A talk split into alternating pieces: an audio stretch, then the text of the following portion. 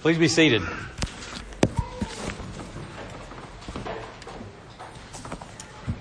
We're going to be in uh, Romans 1. Uh, first, mostly we're going to be paying attention to the first commandment that we read in the Old Testament reading from Exodus 20. But this is kind of the New Testament spin on it. So that's the text that's printed in your bulletin. And um, that's the one I'll read in a minute.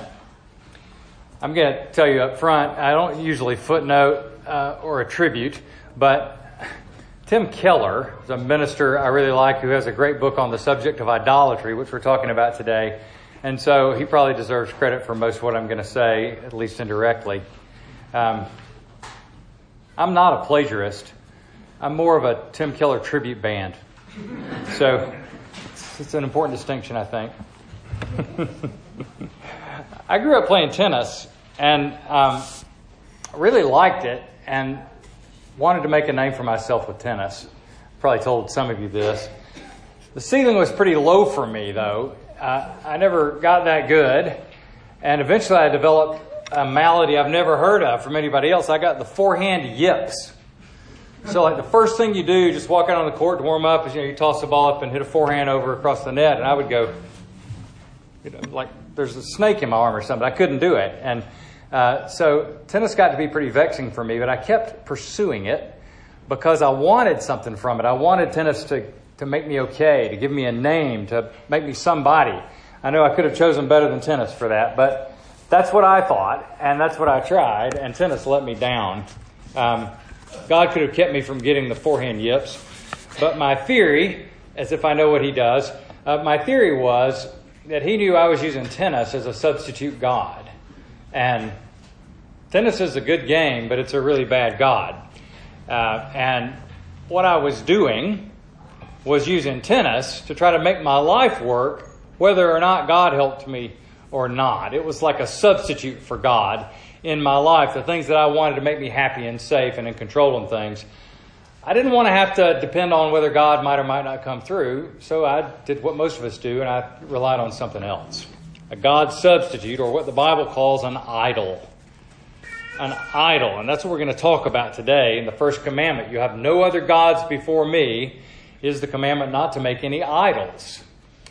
Uh, it has other implications. A couple of weeks ago, Luke preached on pride.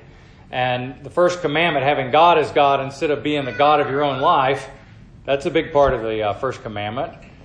The part we're going to talk about next week, Lord willing, is um, how pointy edged the idea is that there's exclusively one true God. So, you know, if you want to uh, shake things up and start a dinner argument, bring your friends next week. We'll talk about the exclusive claims of God. But today we're going to talk about idols, uh, our propensity to make created things a substitute for God Himself in our lives.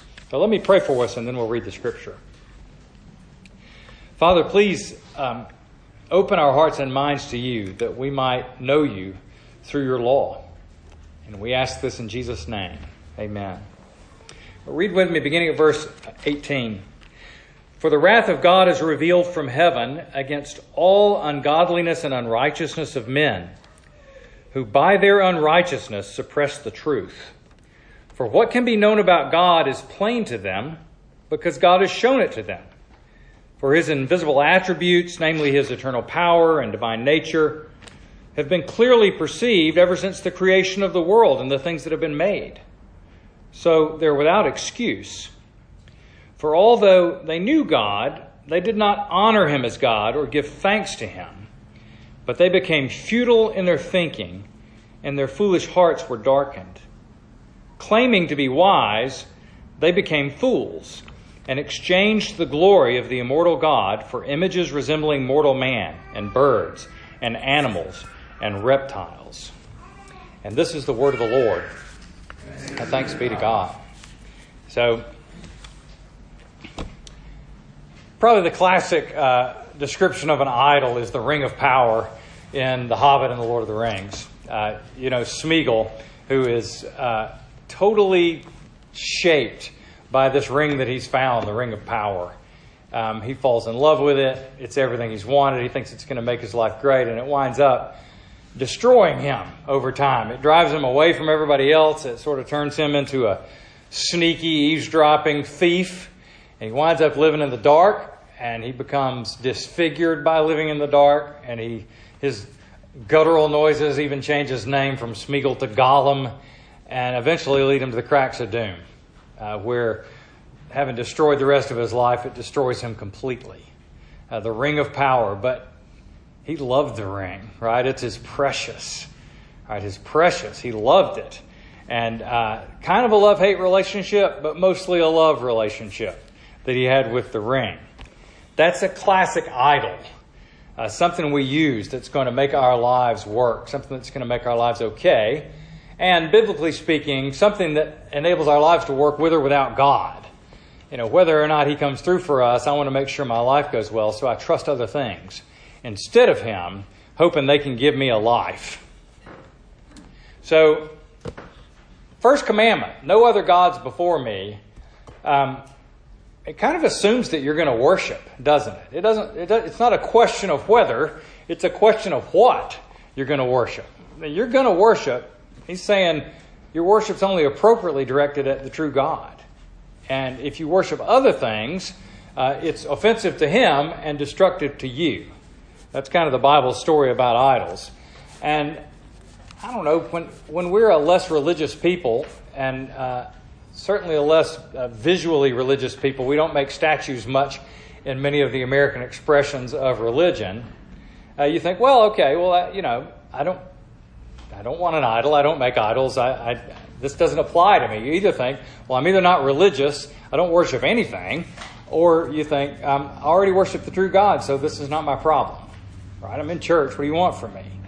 And, but that's not the case because idols are more complicated than that. Uh, it's everybody's problem. Uh, idols can be a religion that's different from the worship of Israel's God, Yahweh. Uh, idols can be an ideology that you uh, put your hope in and use as your explanatory force for the world. Uh, usually, and day to day, idols are things that we use to make us happy, to make us okay, to protect us, to comfort us, uh, to things that we give our unquestioned loyalty to.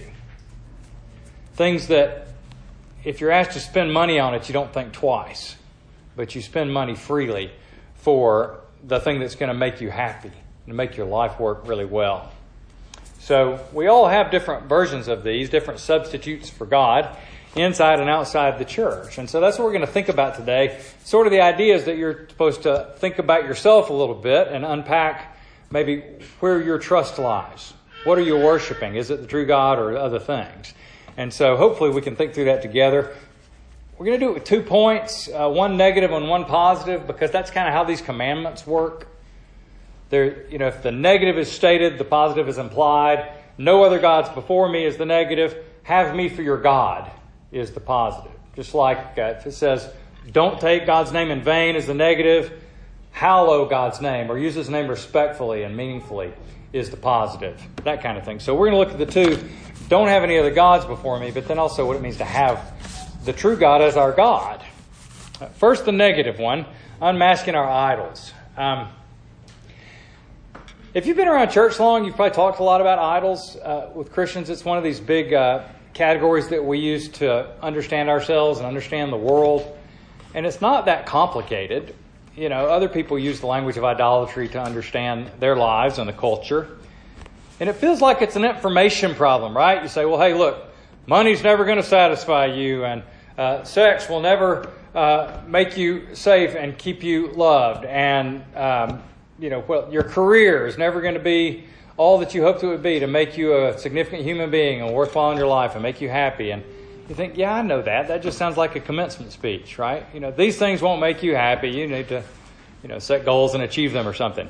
And uh, and you think, okay, so yeah, I know that. Everybody knows that stuff isn't going to make you happy, isn't going to fill your life. And you're just saying that Jesus can. So, you know, if you're a Christian, you're fixed, right? You should be fine. And that's sort of true, but it's not really true because we, uh, we bring our idols with us into the church. You know, and so it winds up that idolatry is a lifelong problem, even for Christians who are trying hard to worship the true God um, you find yourself trusting in other things instinctively and often. Some of them are good things, things you're proud of, like being a good father. You know, um, that's what makes me somebody, or or reason. I put my trust in reason uh, because that's one of the highest capacities human beings have, right? To, to be reasoning and reasonable. So I put my trust in that. Or, or religion. I'm very devout in my faith. And all these things are things I'm proud of uh, that are kind of benign idols. They're not like the ones you're ashamed of that destroy you, like heroin, you know, or gambling or porn or something where you think, oh, I, I hate that. I'm kind of a, a, allured by it, but it's ruining my life. Um, it doesn't have to be good or bad things, but it's usually something that's a, a good thing being misused. Right? Something God made that's uh, enjoyable for us, and if we use it the right way, but we've overinflated it. You know, we put too much trust in it. So uh, Tim Keller, blessed be his name, said that there are uh, there are kind of two levels of idols, and I thought this was helpful. He said you've got surface level idols and you've got deep level idols. It sounds a little Freudian if you push it too far, but the uh, surface level idols are like I'm worshiping money or I'm worshiping, you know, sex or my kids or tennis or my career or something like that. Um, where you just notice you're kind of over attached to something. He says, but the deep level idols are what your surface level idols are working for, like comfort and control and power and approval. And so we use the surface level idols to serve the deep idols. I don't think I've lost you yet. That's good. The uh, so for, take money for instance. If we misuse money, often it's to uh, serve our comfort. If I have enough money, uh, I can be as comfortable as I want, do what I want to do, and be well taken care of and comfortable. Or you might misuse money to have power over other people. I like the influence I have over other people if I have wealth, and everyone defers to the people who have the most money. Or you might use it for approval. If I got money and I scattered it around, I could have an entourage of friends who will like me, you know. No man is without friends who owns a pickup truck. You know, it's sort of that idea. If people need you because you've got money, money is serving the idol of approval. And then, or control and security. Know, I want money to serve my need for security. If I have enough money saved up for retirement, nothing can touch me and I'll be fine. So you misuse the surface idols to to serve the deep idols. So, similarly, you might use sex uh, merely for comfort or escape if you misuse sex. Or you might misuse sex to give you power over other people, which is uh, a lot of what we see happening culturally. Uh, or you might just use sex to try to guarantee that other people will love you and approve of you and have that. So we use the surface idols to serve the deep idols, right? Um, so all you got to do then is become a Christian and you won't have these problems. Well, that'd be great. And it doesn't really work that way because what you find as a Christian is you start saying things like this. Um, yeah, I, I know, I, I, believe in you, Lord, and I know that you know you take care of me and everything. But if I can't have kids, I can never be happy. Right? It, I mean, I, I know, I know you love me, and I'm glad about that and everything. But man, if I can't have kids, I can't be happy. Or yeah, I know the Lord loves me. I know I'm approved by Him. I know I'm forgiven, and I know He takes care of me and loves me and things. But what good is all that if the boys don't even know I'm alive? Right? So these are these are the kind of idols we drag in with us into the church as Christians. You know, things I've got to have this to be happy. Um, I can't possibly hope that just deferring to Jesus Christ and worshiping and serving Him is really a path that's safe for me if I want to thrive. Um, I've got to hedge my bets on that. And that's where idolatry becomes a problem for us. We use the creature rather than the creator uh, to be a substitute for God. And you, you can't hardly say it out loud or notice it in yourself or you'd be embarrassed, but you can see it in other people pretty easily. They care, they care way too much about their kids or they care way too much about money or whatever else. It's hard to see them in yourself. But I, Trusting in idols is foolish. They don't, they don't come through. Right? They don't deliver for you. Uh, nobody at the end of their career says, wow, my life was fantastic because I had a great career. It gave me everything I'd hoped it would give me. You know, you just don't hear people talk that way. You know, you go to a retirement area, people don't talk at all about what they did because nobody cares, including them. Right? And uh, so it, the idols don't deliver what they say. You know, they're like drugs that have diminishing returns. You know, they ask more and more from you and deliver less and less to you. And uh, you can see it in other people. Idols don't give what they promised. I had a relative who was an aerospace engineer back when that meant something, William.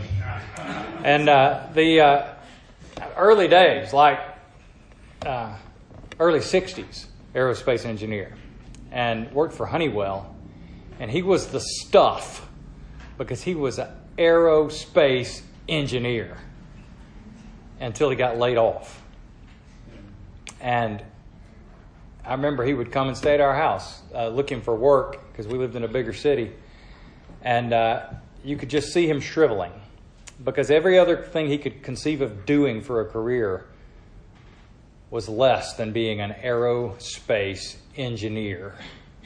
And he eventually never got employed again and drank himself to death. Because his idol was this career, being an aerospace engineer, is going to do it for me. It's going to give me everything I want out of life. And when his idol abandoned him, uh, he had nowhere to turn. And so you know stories like that. I'm sure that's not a rare story. I mean, the question for you is what, what is it that you can't live without? What is it that you can't live without? And that's a pretty good indicator for where your idols are.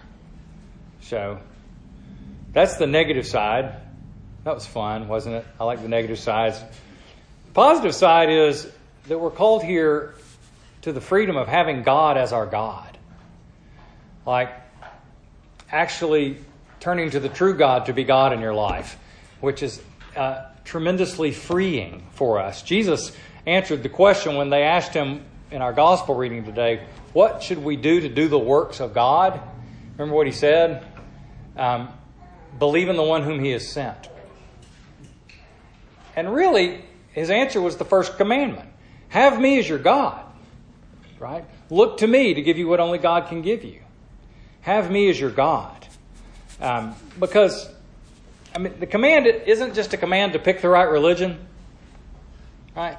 because the law demands more of us than just some kind of an outward conformity in a box we can check. The law demands that we love God with our whole being as deeply as we possibly can, which is a lot different standard than just picking the right religion. Right? The idea that we're going to love Him and trust Him with everything, that we're going to look to this kind of vital connection we have with Him to actually be the thing that makes us happy the thing that actually gives us our identity and actually makes us an okay, substantial person. The thing that we look at and say, as long as I've got that relationship, I really can hold everything else contingently. And if I need to, I can do without anything else because this relationship is precious to me and it gives me what I've always wanted and longed for and looked to other things to give me. And uh, you don't get that just by picking the right religion, right? You have to have a loving connection with Him so that when your you know deep down worries about security come up, you think, I've got a Father who loves me, who's in control of the world. When you worry about power and your powerlessness, you say, um, the God who has come to my rescue and forgiven me is the God who's in control of my circumstances, and I'm going to be okay in the midst of whatever these circumstances are. You know, um, the God who loves and approves of me is enough for me so that if other people betray me or reject me or laugh at me, um, I'm going to be okay because He loves me. That kind of connection, right? Um, and that sounds good, doesn't it? You can have a relationship with Jesus that circumstances can't touch, where you can have joy even when things are going badly for you.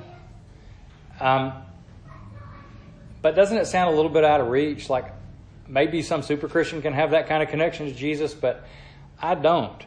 I mean, when I think about this, my you know inner monologue is this. So I'm supposed to like make my my Christianity the main thing about me when I'm a really lousy Christian. So like, can I at least like use something I'm good at to give me substance in my life and make me okay? Um, but the idea isn't that you're performing Christianity well. The idea is that you're receiving Christianity well, that you're feeling the love that Jesus has given you, feeling what it means to be forgiven and welcomed by Him, and loved in a way that He'll never turn His face away from you. It's that kind of thing that frees us from chasing after these other idols, the things that have, that promise us freedom but give us chains. You know? And we can be free of those things because coming back to the true God, coming home to Him, uh, can set us free from needing those other things so much or depending so heavily on them. Right? So uh, we're the recipients of God's mercy, and that means instead of thinking, I've got to try a lot harder to keep the first commandment and make sure I don't have any idols and trust God because I know it makes Him mad if I don't, instead you come at it and you say, He's willing to have me back home and be my God. And everything I've been so desperate to chase, He's willing to give to me. And He's willing to set me free from all these things that I've trusted and hoped in. And this is really sweet for me. I'm going to feel the freedom and bask in it. And I'm going to be struggling all my life with idols, and I'm going to keep screwing up in this area. But my relationship with Him is never contingent. He knows that. He's going to take me through that process, and He's always going to love me through it. So I'm not trying to earn His favor through this. I'm trying to enjoy His freedom through this. And so that's what the Christian life is a lot, where you're retooling your imagination and learning over and over again. Look, the thing that the place where my joy really comes from, my identity really comes from, is Jesus. It's not from this other stuff I chase. And so, a lot of what you get to do in the Christian life uh, that's positive is being is uh, iconoclastic. Um, history majors know iconoclasm. Tear down the idols. All idols underfoot be trod. We sang. That's a good turn of phrase. Thanks for letting me indulge you with my hymns. I love that hymn, and uh, Sarah humors me. So, all idols underfoot be trod. We desecrate our idols in Christian joy. And we say to all the things around us that say, you must love and serve and trust me, we say, you're not the boss of me. You're not the boss of me. So this takes uh, shape different ways. You can say no. Some of you don't know how to say no because you think if I say no, I won't have people's approval. I have to say yes to everything. I can never say no because I'm desperate to have people's approval. If you know Jesus and are set free by Him, you can say no. You can disappoint people. Right? It's just pretty freeing. You can give your money away. Throw money uh, in the offering box and say, You are not the boss of me. I'm not going to stay up late being scared of you. I'm not going to worry myself to death or work myself to death because of you, because I'm not afraid of you, because I've been set free. You're not the boss of me. I'm not going to worship you. You can turn down a date that you shouldn't accept, right? Because you don't have to be terrified about love and approval in your life because of Jesus. Right? You can turn down a transfer that is a no brainer because you may have other reasons and you are not immediately willing to bow down and prostrate yourself in worship at the altar of career. You could let somebody else pick up the check at the restaurant. If being that guy that always picks up the check is what makes you think you're cool. Right? You can be free of that and accept charity as well as give it. You can fire somebody. I don't mean just for fun, you know, but I mean, if leading in your role means that you need to fire people sometimes, a lot of people can't do it because they're desperate for approval. The approval idol will not allow that behavior, but Jesus will make you secure enough where you can fire somebody if you need to. Commit to a marriage, right? Don't let the idol of freedom and uh, endless opportunity and open contingency in your life uh, woo you into worshiping it. You can commit yourself to a marriage because you're not looking for a marriage to make you somebody or to meet every need you ever had in the world for love and acceptance and fulfillment. No married people talk that way, right? Um, happily married people don't talk that way. You can be free, you commit to marriage. You can get baptized, right? Even if some people think you're crazy to convert and become a Christian. But you can do that because you don't have to have everybody thinking that you're cool and hip. You can invite people over hospitality into your home before it's perfectly clean. I mean, that doesn't bother me, but I know it bothers some people. Um, but having a perfect house isn't all that. And you can invite people into your messy house and enjoy having them there because Jesus will set you free from your retentiveness. Now, these are, it's fun to desecrate idols. And I mean, it really is. I mean, to say, things that have, tortured me and things that have enslaved me, I don't have to obey them anymore. That's a blast. It's really freeing. It's supposed to be for Christians. Um, this is why uh, people often do Lenten fasts uh, in the weeks leading up to Easter. Christians uh, from, you know, after Fat Tuesday, Ash Wednesday, then they'll take something that's a good thing and forego it uh, up until Easter. It's not a rule in the Bible. Uh, it's not a rule from the church. It's just something that Christians have often found helpful. And what they're doing is just this. They're saying, you know what? Here's something good that I really like, but I just want to double down and say, you're not the boss of me. And I can do without you if I need to. And uh, you don't have to go telling everybody what it is and make a big deal out of it. Um, I think you're actually not supposed to talk a lot about what you're doing like that. But, but it's a freeing thing. It's not just a rigor to say, oh, I'm foregoing this because I want to be, you know, more serious and holy and things. But you're saying, I'm foregoing this because I don't have to have it because Jesus set me free. A friend told a story uh, about an investment banker friend of his uh, who was converted to Christianity in, in 2006 and, uh, and then went through terrible times in the financial crash of 2009.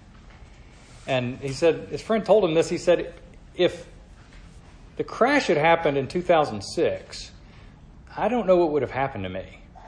I would probably have been one of those people who was on the verge of suicide. He said, but because I'd come to know Jesus, um, it happened in 2009. I found that I was happier than I'd ever been in my life. And the crash didn't ruin that. That's the first commandment. That's being set free, having God as your God so other things cannot haunt you or demand that you worship them. You're free. And there's a joy in the Christian life. The Bible talks about it a joy that your circumstances cannot crush.